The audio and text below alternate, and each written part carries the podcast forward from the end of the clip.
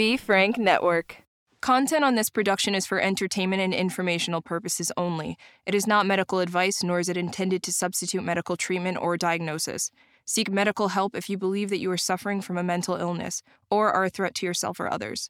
By using any or all of the information provided, you do so at your own risk. Any application of the material is at the listener's discretion and is his or her sole responsibility.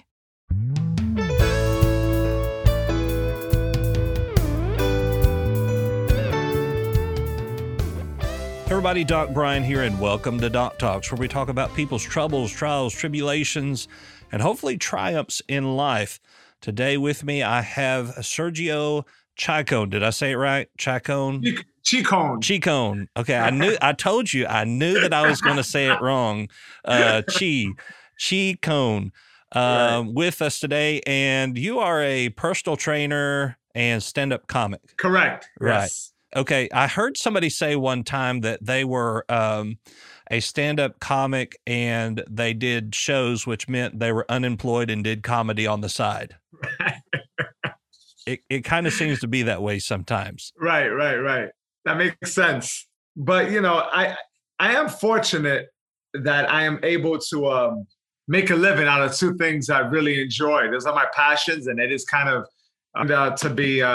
something I can make a living doing. So I'm very fortunate and grateful for that, you know? It's always fulfilling when we can do something that we truly enjoy.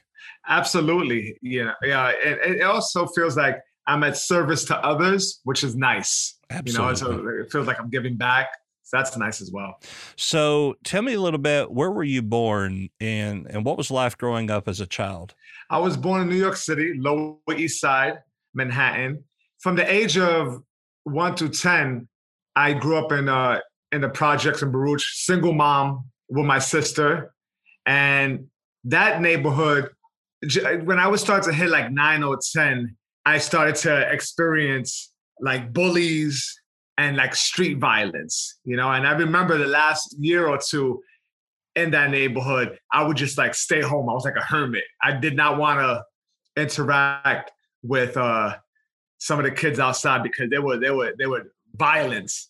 And my mother was part of a homesteading program in which you actually physically help build a building, help gut it, assist in gutting it. And then you get a share. You get a share, you know, and she did that for like 5-6 long years. My mother did that for 5-6 long years before we finally moved into that neighborhood, which is only like a 15-minute walk. But that neighborhood was different. It was a little more diverse. There was like, you know, so the Baruch projects where I originally grew up was mostly Black and Latino.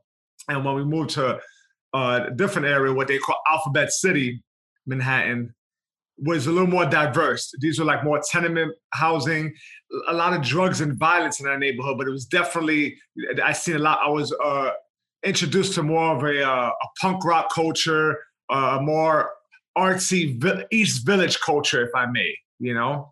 At that age, I became a little more outgoing and stuff, but all through that time, 10 to 15, 16, you know, mid-teens, I experienced a lot of, you know, street violence. There was always drugs around. There was always drugs being sold, you know, used in front of me. You know, at a very young age, I was exposed to a lot of that stuff. But I wasn't like an unhappy kid. I was, you know, always joking around. I had a lot of friends, but I always felt the need to protect myself or shelter myself from that sort of action. Like I did everything I could to avoid it. Right. And it wasn't always avoidable.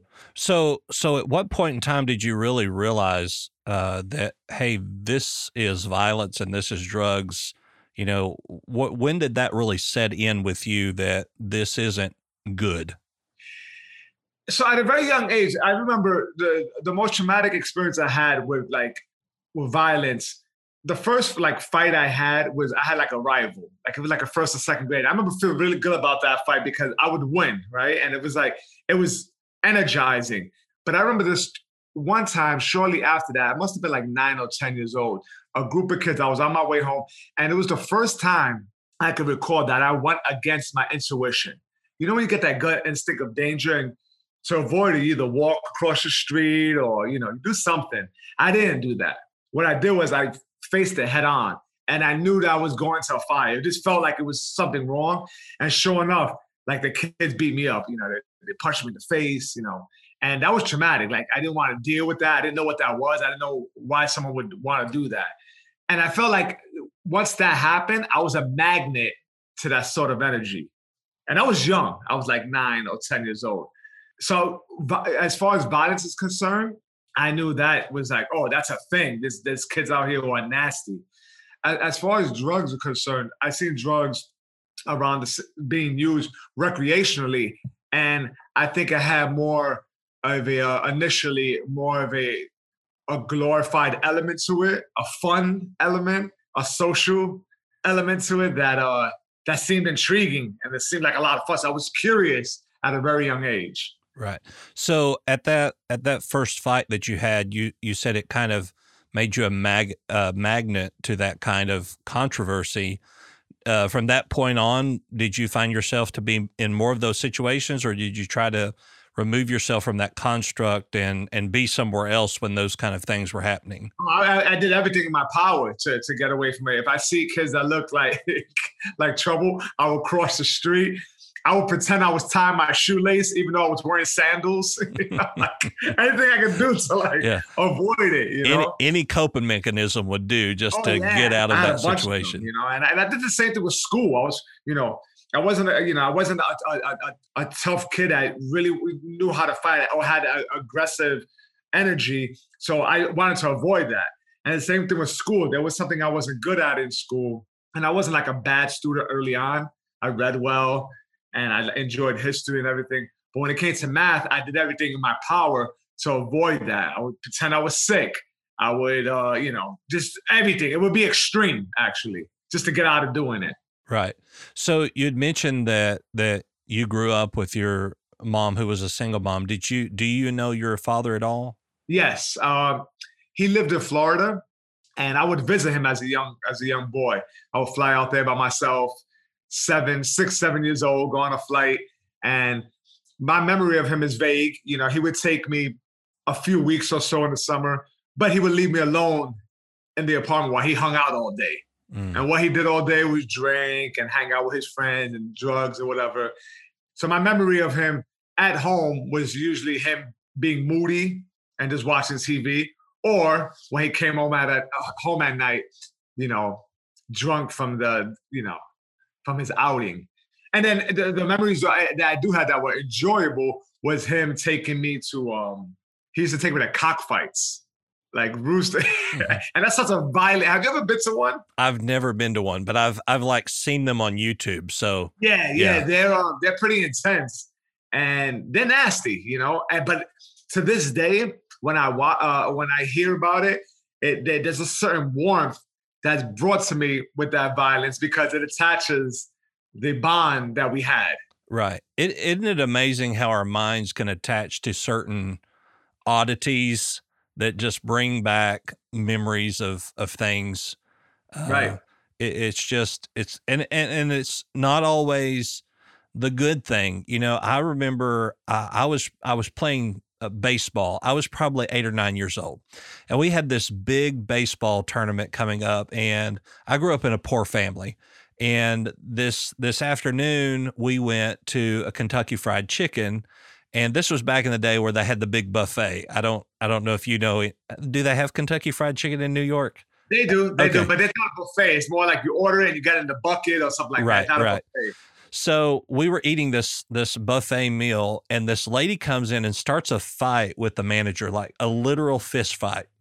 And to this day, when I eat Kentucky Fried Chicken, I immediately attach that to violence. Like, it's this anxiety dwells up in me of being this little kid in a booth thinking we're all gonna die. You know, that's kind of one of those things. So yeah, it's interesting that you say that, because I have something like that too that's attached to a feel-good food, and it's the ice cream truck, the Mr. Softy truck. Mm-hmm. You know the song that goes on? Yeah, the truck pulls up, like that bell. Mm-hmm. When I hear that reminds me of summer days when everyone was out in the street. And I always feel like violence is right around the corner. Right. And that ice cream truck was always playing when something bad went down. Yeah. And so it gives you this sense of anxiety that something bad is about to happen. Absolutely. Yeah. And even though as adults now, we know that we could kind of, well, I mean, you're a boxing instructor, you could handle yourself, right? But, you know, we have this kind of sense of security, but at the same time, it's like something bad is about to happen. It's weird and magical how our brains work in that way. Absolutely. So moving into like middle school, high school, what was life like then? Middle school, high school, it was the same thing. I was popular amongst my peers because I've always had a good sense of humor, a creative way of like expressing myself. So I think people took a liking towards me. But I've also, I don't want to say bullying tactics, but like making fun of other people as a way to boost myself up. So when you're young and you're able to contend verbally with what they call snaps, making fun of the other person for what their shoes they're wearing or whatever, you know, you're kind of propped up. So I got by with some of that stuff in middle school. That's when I was exposed to more organized, like smaller crews and gangs. So rather than being focused on studies, it was more like I was immersed into like the hip hop culture. I loved music. I was just really getting into girls. And, but I was also in a neighborhood where I knew there was a lot of different crews. There was a lot of different, and a lot of energy was spent trying to avoid confrontation with them. So I did everything, I hung out with certain people, and I just felt like so much energy was put into that. And there's a lot of energy put into, upholding a certain image, and I was still myself for the most part, but a lot of time was spent trying to put on a certain look and exterior to avoid clashing with some of these guys. And I even joined it wasn't a gang per se, but it was an organization called a Zulu Nation. And they were originally founded by hip hop pioneers. But in a lot of ways, people may consider them a gang because they, there were groups of guys who used to meet bi-weekly or weekly, and we used to meet in the park and study the lessons. The lessons would be every letter in the alphabet had a meaning. And a lot of these guys in the nation were violent, and they did but there was also a very positive side. They would encourage reading. So they would encourage you to read certain books. But I like that power. We wore this flag, and that flag meant that you weren't to be messed with, and that felt good. That felt real good. Do you think you were able to, as you put it, snap back to these kids because you knew that you had backup if you needed it, or was it more just a comedic way of trying to make friends? I think it was more of a comedic way to make friends because I wasn't relentless. I didn't do it to everybody. I did it, when provoked, and I was just good at doing it. So I was creative with breaking down, their characteristics or something that they did, or, a physical or, flaw or something. And I made it funny, but I don't think I was relentless to the point where I was like a bully with it, but it was definitely a skill. Do you think it was a coping skill to try to make friends and try to feel included? Absolutely. Absolutely. Once I seen the power of being able to have people on my side laughing and, and being a part of, like that meant they weren't laughing at me, it was like, so I would do that to teachers that would allow me to get away with it. I would, so I was a pain in the ass in middle school. I was I think we all were to some degree. Yeah. Yeah.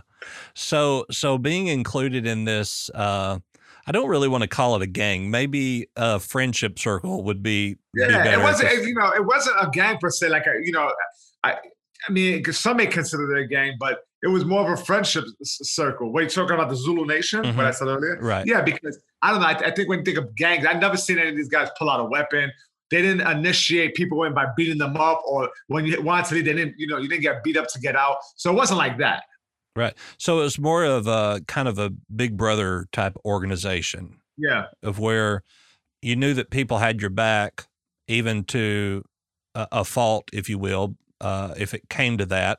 But there was also encouragement to be educated within this thing. So how did that mold you as a young person to see that there were people like you that didn't want the violence, but if it came to that, would back you up, but then really did care about you as an individual and your learning? It went along with my mother's teachings, right? My mother was always a fighter in her own right, but she wasn't the traditional traditionalist like, oh, you have to, she encouraged schooling, but she always encouraged reading. She said, as long as you have your books and you're learning about the world, you're going to be rich with knowledge, and that you'll be able to navigate throughout the world. She always implemented, at a very young age, I remember, she always read, and she always encouraged that, that I read. Buy me books, and it'd be like a year or two before I would pick up the book, but I always eventually read the books that she got me. Those lessons that were planted early on for my mom, they kind of, the group, the organization reinstated that a little bit, like always read, we're going to have knowledge of self and then so forth. So it was familiar to me. Right. Because if you can read, then you can learn. And if you learn, you can do anything. Right. It's kind of funny, though, how that is kind of tilted now to where kids are, if I can watch it on YouTube, I can learn. And if I can learn, I can do. And I think that's because kids nowadays are so much more visual than being able to sit down and read something. So moving into, I think what you said, seventh grade on, you were not a very good student. So, So what happened there that kind of made that change? I was way behind in math. So you got to pass all the subjects to move on. So I did everything in my power to cheat and get the grades or whatever. And I made it to eighth grade. And then eighth grade, I barely made it to ninth. How I made it to ninth is beyond me. I think they had too many students. They couldn't leave anyone back. And then I made it to ninth. And then I went to high school. And like, I really didn't graduate junior high school. Like, I remember it was like a situation where it's like, you have way too many pink slips. You do what you want here, but we need to like move on. We're not going to leave you back because school's overcrowded. It was something along those lines. I remember feeling very upset about it and feeling like a black sheep while everyone celebrated graduated from junior high school.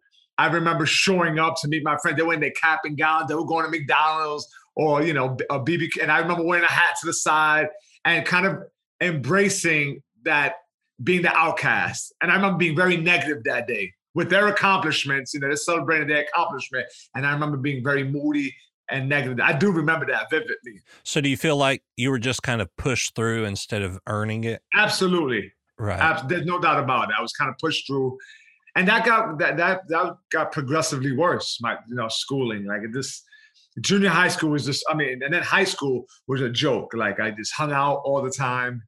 And, once again, I kept up my studies. I always immersed myself in reading books that I enjoyed. And it will be everything from the Cuban Revolutionary to books on animals to, Black history, all that stuff. I always read. And I enjoyed writing as well. So it was always a nonfiction type genre that you stuck in. Right. I mean, I've read I read a few Stephen King and Lord of the Rings stuff. And I enjoyed those for the most part, but one and done, right? I never went through the whole series, but I've always enjoyed, figures like Che Guevara, Fidel Castro, the Dalai Lama, Bobby Seale from the Black Panthers, Huey Newton, all that stuff really caught my attention. Mm-hmm. So within reading that history and non-fictional stuff, do you feel like that gave you a different viewpoint of the world? Absolutely. I felt like I was fed initially what was given to me during my everyday life. I understood from a deeper perspective, from a different lens, no doubt about it. I saw things from a different angle. I internalized people's feelings on a different level, and I really gained empathy. And curiosity, really, and enthusiasm for living. Right. So in reading all of this history, what was the one thing that really kind of stuck out to you as some of the greatest, most accomplished things that you read? Well, one thing that I would say, I mean, there's a bunch of stuff, but one thing that when you ask me that question, what pops out? Mm-hmm. I remember Che Guevara sacrificing the life that was kind of laid out before him. He was a doctor, and he could have been a very successful doctor in Argentina. But when he finished his studies, he decided to get a motorbike with his friend and cruise down South America with his skills of a doctor and help tend and mend to people who were ill. And he did that for free. And I always thought that was a beautiful, selfless act. Yeah. So did that ever inspire you to do something great with your life? I don't know if that, it inspired me to read more on that and always, I don't know, I guess, put the energy into always remaining generous and treating people as equals and never having a feeling like you're inferior to me. Like, you know, I've always practiced, try to keep a level head and like not to have an ego about things. That it could kind of blind you. Absolutely. So in moving into graduation of high school, did you have dreams of going on to college, or were you just, okay, I'm done with education? Yeah, I never had any dreams or thoughts of going to college. I've always enjoyed working. So at a very young age, I always worked. And just rewinding back to like my junior high school days, I met a guy, an antique salesman, but he was a hustler. So he was, you know, well-traveled, and he would pick up antiques. He had an eye for it, and he would sell it. And he was so charismatic. He was so engaging. He would put on music in his little shop, and he would have all the neighborhood kids around there. He had a pit bull that like ran up and down the block, and he would give us $5 to give out a stack of flyers. But the way he was able to communicate with anybody, whether it be a street dude to, you know, a 9-to-5-er, to a finance person, to a blue-collar worker, I was always impressed by that. He had the gift to gab, and he was so passionate about his furniture, mm-hmm. right? And he spoke about it like it was the last piece and that you needed that piece. So I liked that salesmanship, and it was showmanship. He was really performing it. And he always had some good music playing in the back. And so he, you know, and he's still alive, and I would love to eventually have him as a guest on my podcast. He was always someone who stuck with me because he was like a hard worker, sweating all the time, pushing the furniture. So that's one person who was outside of my family that worked hard. My mother was a hard worker too. She had 2 to 3 jobs at a time. The fact that she got us out the project and she physically helped build and restore this building for 6 long years to own this apartment, that's a display of hard work. Absolutely. And commitment. And she did that for us. She did that for us. You know, and there was a lot of sacrifice. And there was a lot of times that me and my sister were at home alone, you know. But I saw that. My mother always worked hard. She was diligent. And she walked even at the lowest places where her head held high. Always very proud. Thinking about the sacrifice that your mother made there, can you put into words how that made you feel, that she sacrificed all of that for you and your sister? I think it's a beautiful thing. And it's and I hope that I represent that as a parent as well to my daughter. When it comes to sacrifice, I don't want to do it with that with the attitude or even the face of like, I sacrifice, or that energy. It's like, oh no, this is what I want to do. It's a sacrifice, but it's like, this is what my heart and spirit wants me to do. Right. It doesn't come from a place like, oh, I sacrificed for you. It doesn't feel like that. I'm so full of love and this openness that's like, oh, this is what I want to do. And if certain things have to put aside, those things are trivial compared to the bigger picture. And that's, you know, my daughter, that's my wife, that's the things I love, you know? So it doesn't really seem like a sacrifice, but we all sacrifice. Absolutely. So whenever anybody says, I sacrificed for you, or I did this for you, then you can know beyond a shadow of a doubt that they didn't do it for you. They did it for them so that they could feel good about what they have done. Right. So yeah, but it's so easy sometimes to slip into that mindset, especially when we feel like somebody's betrayed us in what we have done. Right. So getting out of school into being a young person, I believe you said you had some substance abuse problems. Can you tell me a little bit about that? My daughter's just walking by, grabbing her stuff. You almost done? Yeah. She's fine. Does she want to make a guest appearance? Well, yeah. Charlie, why don't you say hello to Dr. B? Hi. Hi. Did you hear her? I heard her. Give him a little wave. Come over here real quick. This is my beautiful daughter, Charlie. Oh, she is beautiful. Hi, Charlie. Hi. I love you, baby. It's always good to have our kids around. Yeah. Yeah. Yeah. So when the first, I've seen drugs being used at a very young age. So now, weed and drinking, age 6, 7, casually amongst family members, always, and I was always curious about it. The first time I saw cocaine, I was visiting my father, and I might have seen it before, but the one that sticks to me. And he was, I was watching the movie Howard the Duck. Remember that movie? I do. I do. That's a silly movie. And I was singing the theme song, Howard the Duck. And I run to the kitchen with that 6-year-old enthusiasm, right? And I see my father holding a key to his friend's nose. Mm. And I stopped dead in my tracks. My father said, go to the room. So I go to the room. And that was it, But I remember one thing that stuck with me, that the following morning, I woke up really early. And I took my finger and I wiped it across the counter and I put it to my teeth. I was like 6, 7 years old. That's something. I don't think that was I don't think I came up with that. I think I've seen that before, probably many times over. Sure. But that was the one time I remember that. And like, what inspired me to do that? How did I know to do that? What inspired that, sparked that curiosity? So something told me that either I was too young or I blocked certain things out, but that was the first memory of doing that, but I probably seen it done over and over. So what effect did it have on you when you rubbed it on your teeth? Do you remember? Well, there was nothing there. Oh, okay. But I was searching for it. Gotcha. Yeah. So I'm thinking at 6 years old, if you actually got some cocaine in your mouth, there's no telling what kind of animations could have taken place. Right.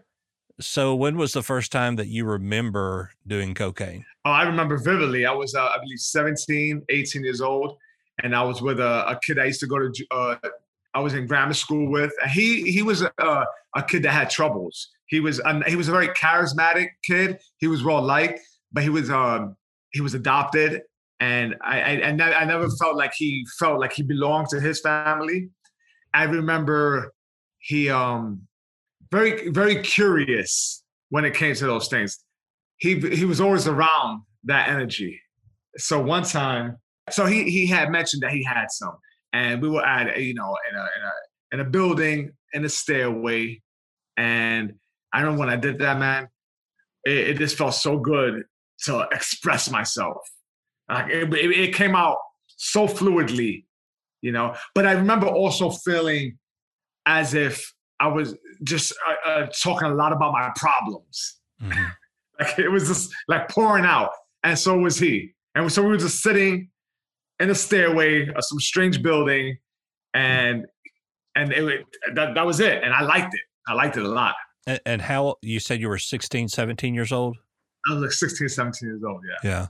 Yeah. But before that, I had already started drinking. I was drinking already. I was smoking weed already. Was it really a temptation, or was it just, hey, it's here, let's try this? Oh no, I was super curious. If anything, I was probably the one that was pushing for it more. Gotcha. I thought it was I was so fascinated by it. I was super curious about it. I wanted to do it. No one would twist my arm. I definitely wanted to do it. Do you remember what made you so curious about doing it? I don't. I just think the fact, I mean, it could have been the certain music I was listening to. It could have been the fact that I've seen family or, or people around me using it. I know it just had this allure about it. Sure. So from that point on, did it become a regular thing? It didn't become a regular thing, but for years I would drink weekly. And that was for a few years, you know, like a lot of people do, right?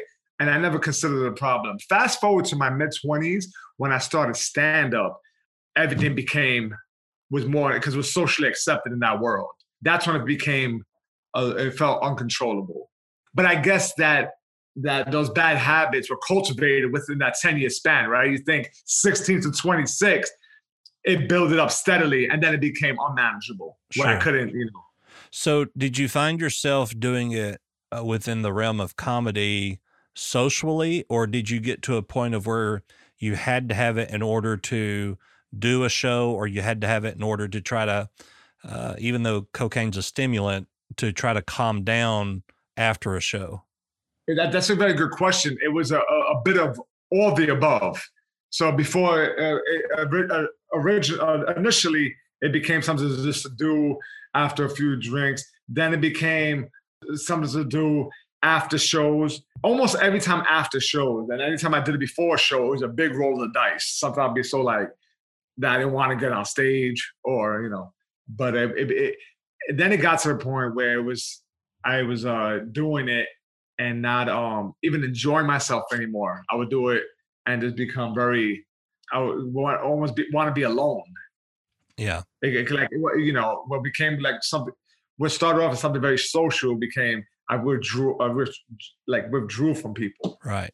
Which is not uncommon, because when one uses such a drug, they kind of get diarrhea of the mouth, I guess is the best way to say. And then they realize, I have told all of this stuff to people, and I don't want everybody to know about this. And so you kind of ostracize yourself from everybody around, or it's because your problems become more real. Yeah. And you're able to no longer compartmentalize all these problems. And so it leads then to further depression. Absolutely. It got to the point where I would use and immediately start talking about quitting. So the whole high was spent, you know, for hours on how I'm going to stop. And I would speak about it so well and passionately. Like I would articulate how I was going to do it. I had it all figured out, all while still, you know, doing the drug, which is wild, you know, if you think about it.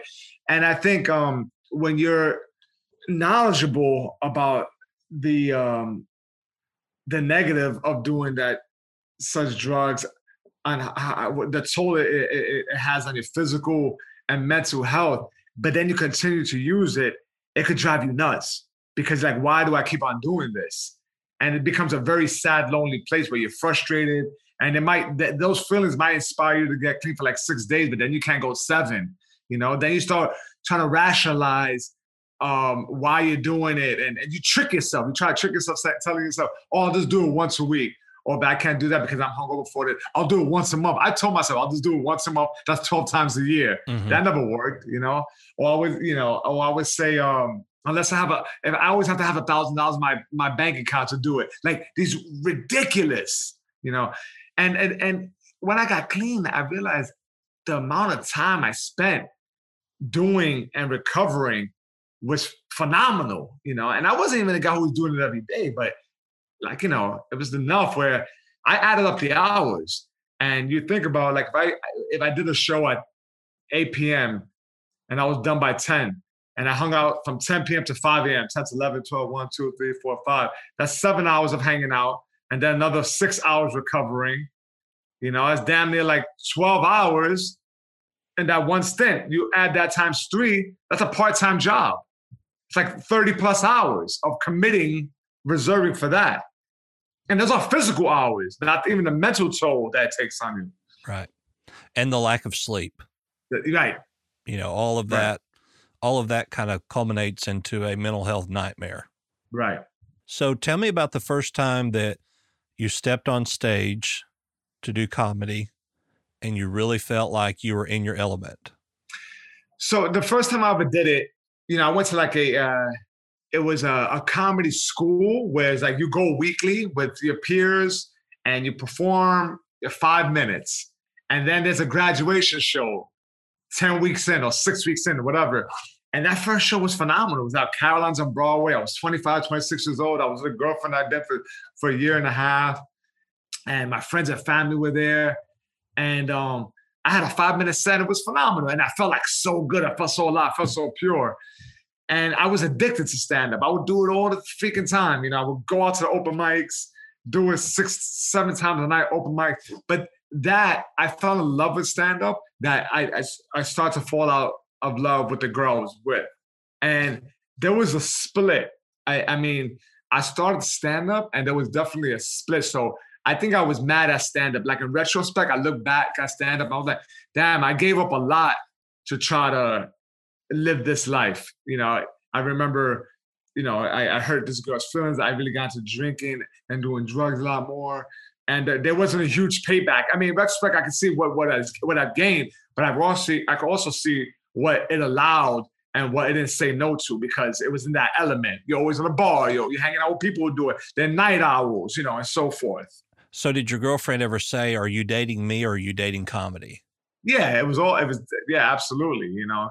And it got to the point I felt so out of that, you know, it was comedy. And then for years, you know, this being single, dating different people, and all while using, and, you know, it was the same scenario, you know, it was a toxic relationship, a lot of drinking going on. Usually the person drank a lot. And so it just kind of turns into this vicious cycle, right, of when is it going to end?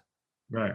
So what was your point in time where you said, okay, enough is enough, I have to quit? Once I had my daughter, so my daughter's 9 years old now. Once I had her, I couldn't stand myself at that point. I was at a low. I physically could not stand myself. I was, and there's, you know, I'm sure there's many moments, but there was this one time I was hungover and she was already born. And I woke up with a nasty hangover. It was like the sun was piercing through the blinds. I'm in a studio apartment with my now wife. We were living in the studio apartment at the time. And my daughter was crying. My wife now, we were just boyfriend and girlfriend at the time. She knew I was really hungover. And she said, you deal with this. And my daughter was crying. I looked. I didn't have to go far. We're in a studio apartment. Right? I looked to my right and the crib is there.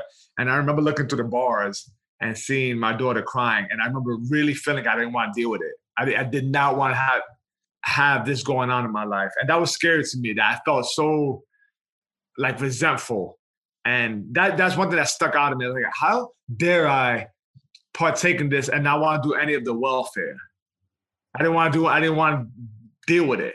And that scared me because it was such a strong feeling that I was like, if I keep up this way, I'm gonna end up walking away from this or doing something worse. Like, it was so heavy. And even after that, doctor, I'll tell you, man, I went to the outpatient and I went back, and it was zigzag. It wasn't like, oh, that was the one time. It was like 6 times over in different ways. And it's not easy, you know, to get help.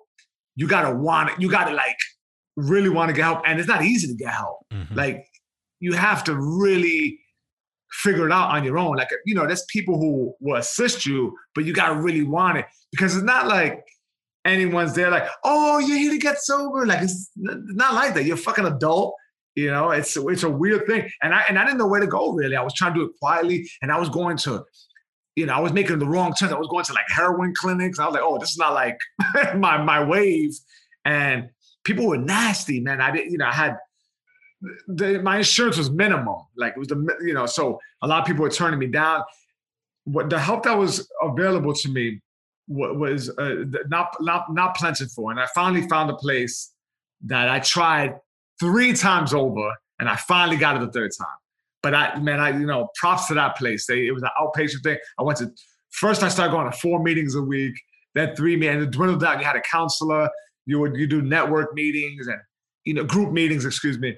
And I slowly started to get it. But it took like a year for my confidence to come back and to get a rhythm. But then I became addicted to like working out again. I always worked out throughout this too. But I remember working out to the point where I would pee blood. Like, I was staying in the gym so long. So it was like extreme, you know. I didn't want to talk to anybody. It was really hard to do stand-up at that time. I would go to shows and hide in the green room. Eventually everything, the chemicals like balanced out. I'm more fluid now, but right. It took like about a year. So when people come to me and they say, how can I help my son, my daughter, my husband, my wife, whoever, to quit doing whatever they're addicted to, my answer is, you can't, because they have to want to, right, in order for it to work. And because it's not easy, it's work. It is an everyday struggle. And I'm sure that even now it's a struggle for you, that there are times and temptations where you think, well, I could make it all go away, but I would lose my sobriety. And you have to, right, kind of weigh that. How long have you been sober now? I got whole counts of days, but it's been over 8 years. Wow. Congratulations on that. Thank you. So now you said you kind of moved into working out, and it's interesting where people who specifically are on cocaine typically turn to working out or CrossFit or bicycling or running. You know, all of that pent up energy that they have, they need to get out in another outlet. And that's all well and good, but there can come a point, like where you said you were urinating blood, that it's too much. Yeah. So that was at the very beginning. And, you know, and I really, I couldn't sustain that. But yeah, all those things help me keep on the up and up. And it's not like I do that. Like when I run, when I box, when I work out, it's not like I got to do this because I'm running away from it. It's just been, it's part of my lifestyle now. Absolutely. So, you know, it doesn't feel extreme. It never becomes unmanageable. I'm never like hurting myself. So it's at a place where I was like, oh yeah, this is part of my life now. But in the beginning, it felt like that. Right. It felt very extreme. So you're a boxing instructor as well. Correct. So you know the old quote, everybody has a plan until they get hit. Right. Did it seem like in your growing up that you had a plan until you hit rock bottom? Absolutely. So what would you say to those people who feel like they've got it all figured out, but they're just drowning? I really don't. I mean, I believe to anyone who feels like they're drowning, there's always a way out. You know, there's always an option. And I'm a firm believer in that, but you have to want it. You know, it's one thing of knowing that what you're doing is wrong, but you got to have to want it. I'm a firm believer in that. Like, no one could twist your arm and make you get sober or lead a healthier, better life. I wanted it. There's no doubt about it. And with me wanting it, I still failed, like many times over. But I wanted it. I couldn't be denied. I became almost like addicted to being sober. I had like a spiritual awakening. I was able to appreciate the colors that were right before my eyes. I was able to appreciate listening. I was able to appreciate what people may think is mundane. You know, I was able to just appreciate smell and taste and just everything that's free. You know, nothing required like, oh, the exchange for money for this. Like, but for a long time, that's the way I operated. But I think I always had that in me. I just think that it was covered with, there was clutter. It was just a mess. But I felt like I always had that in me. I don't think it was that hard to uncover for me because I felt like I always had that somewhere. It wasn't something that I made up. I think it was always in me, and then I was able to reveal it again. And what I mean by that is my ability to like love and be generous with my time and not be so damn selfish. But when I was, and there was a time I was very confident, but when I started using drugs and drinking, I became selfish. I became robbing my self-esteem. And it's ironic, right? Because I did a lot of this stuff because I thought it would give me confidence and self-esteem, but it did the exact opposite. Absolutely. And, you know, so once that stuff started to come back, it became very powerful. I was like, oh, I can look at people in the eyes when I'm talking to them. I can, when I'm faced with some sort of adversity, it doesn't have to turn into this huge controversy. If someone said no, it was no, and that was it. I move on. So it gave me peace of mind. It gave me peace of mind. And that's like, nothing is more valuable than that. Being able to deal with a problem and move on, not able to internalize what you think someone else may be thinking. I used to harp on things like what someone else may be thinking and spend countless hours on that, like made up things. Now I just move on. You know, I do everything to the best of my ability. And I'm not exempt. I'm going to make mistakes and everything. But one thing I say, I have the confidence to just move on. Yeah. One thing that I'm often quoted to say is that while everybody has an opinion, you're the only one that gets a vote. Right. When it comes to you. I mean, giving the power to that is the most violent thing you could do to yourself. And if you give people the power to validate what you say, you're also giving them the power to devalue everything you do. Right. And we give that power to people and don't even realize we've given it to them. Right. And then we find ourselves in the corner going, well, I wonder what they meant by that, or I wonder what they think about this. And then we become our worst advocate to try to be mentally healthy because we're always worried about what people around us are thinking or doing. Right. What is their agenda? What did they mean by that? And instead of just going and asking them or letting it just fly off of us, we sit there and we just let it absorb us. You know, one thing that I can appreciate that you said was that while you wanted to quit, that you still failed 3 times or 2 times. Yeah, maybe even more. So a lot of times we don't mention that relapse is a part of recovery. It's just normal. And so I would encourage those that may be listening that are trying to get sober just to know that failure is not final. And the acronym for fail, I believe, is first attempt in learning. So it's not final. So tell me about your, what do you enjoy the most about being a boxing instructor? Because I can't imagine anything being enjoyable about getting punched in the face or the gut or anything of that nature. So one thing, and this all goes with, sobriety. Like I've always boxed and I've always, I always was like, I was in and out the gym, but once I, and I did that while getting high, I remember going to the gym and, but I was telling myself I was maybe 40% of my true potential of the work I put in, how much, what I was willing to put in. And it wasn't like I was, first of all, I think to be, let me just explain that there's a difference between being a competitive boxer and this training. And I did both, right? I trained for years, I was sparring and everything. But I don't know if I ever had the confidence to really compete. But once I got sober and I really had a good grasp, the threshold for pain, both mentally and physically, I was like, oh, I can handle this. And I competed after that and won.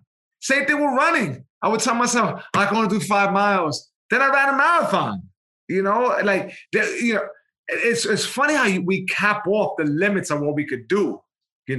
And that's influenced by other people. If I think about it, it doesn't take me too long to people I love who always are, oh, I can't do that. It's too much. I've heard that, but you can't cap over. You'll be surprised but it requires work. Like it doesn't, just saying it doesn't do it. And that's, I feel like we live in a society where like, oh yeah, if I say it enough, no, you got to like do it. And doing it, it's extremely uncomfortable and it's annoying and it's a lonely place because no one cares about you do when you're done with it. Oh, congratulations. And that's short lived. Right.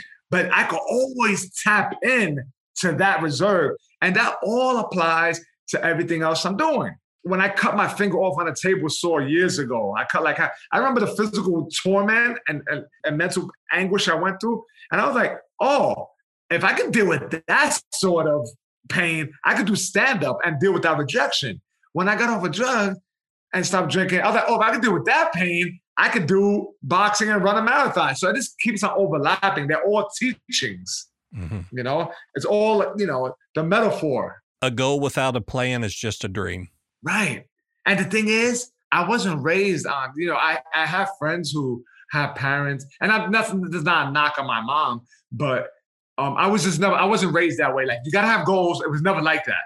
It was never like that. It was already.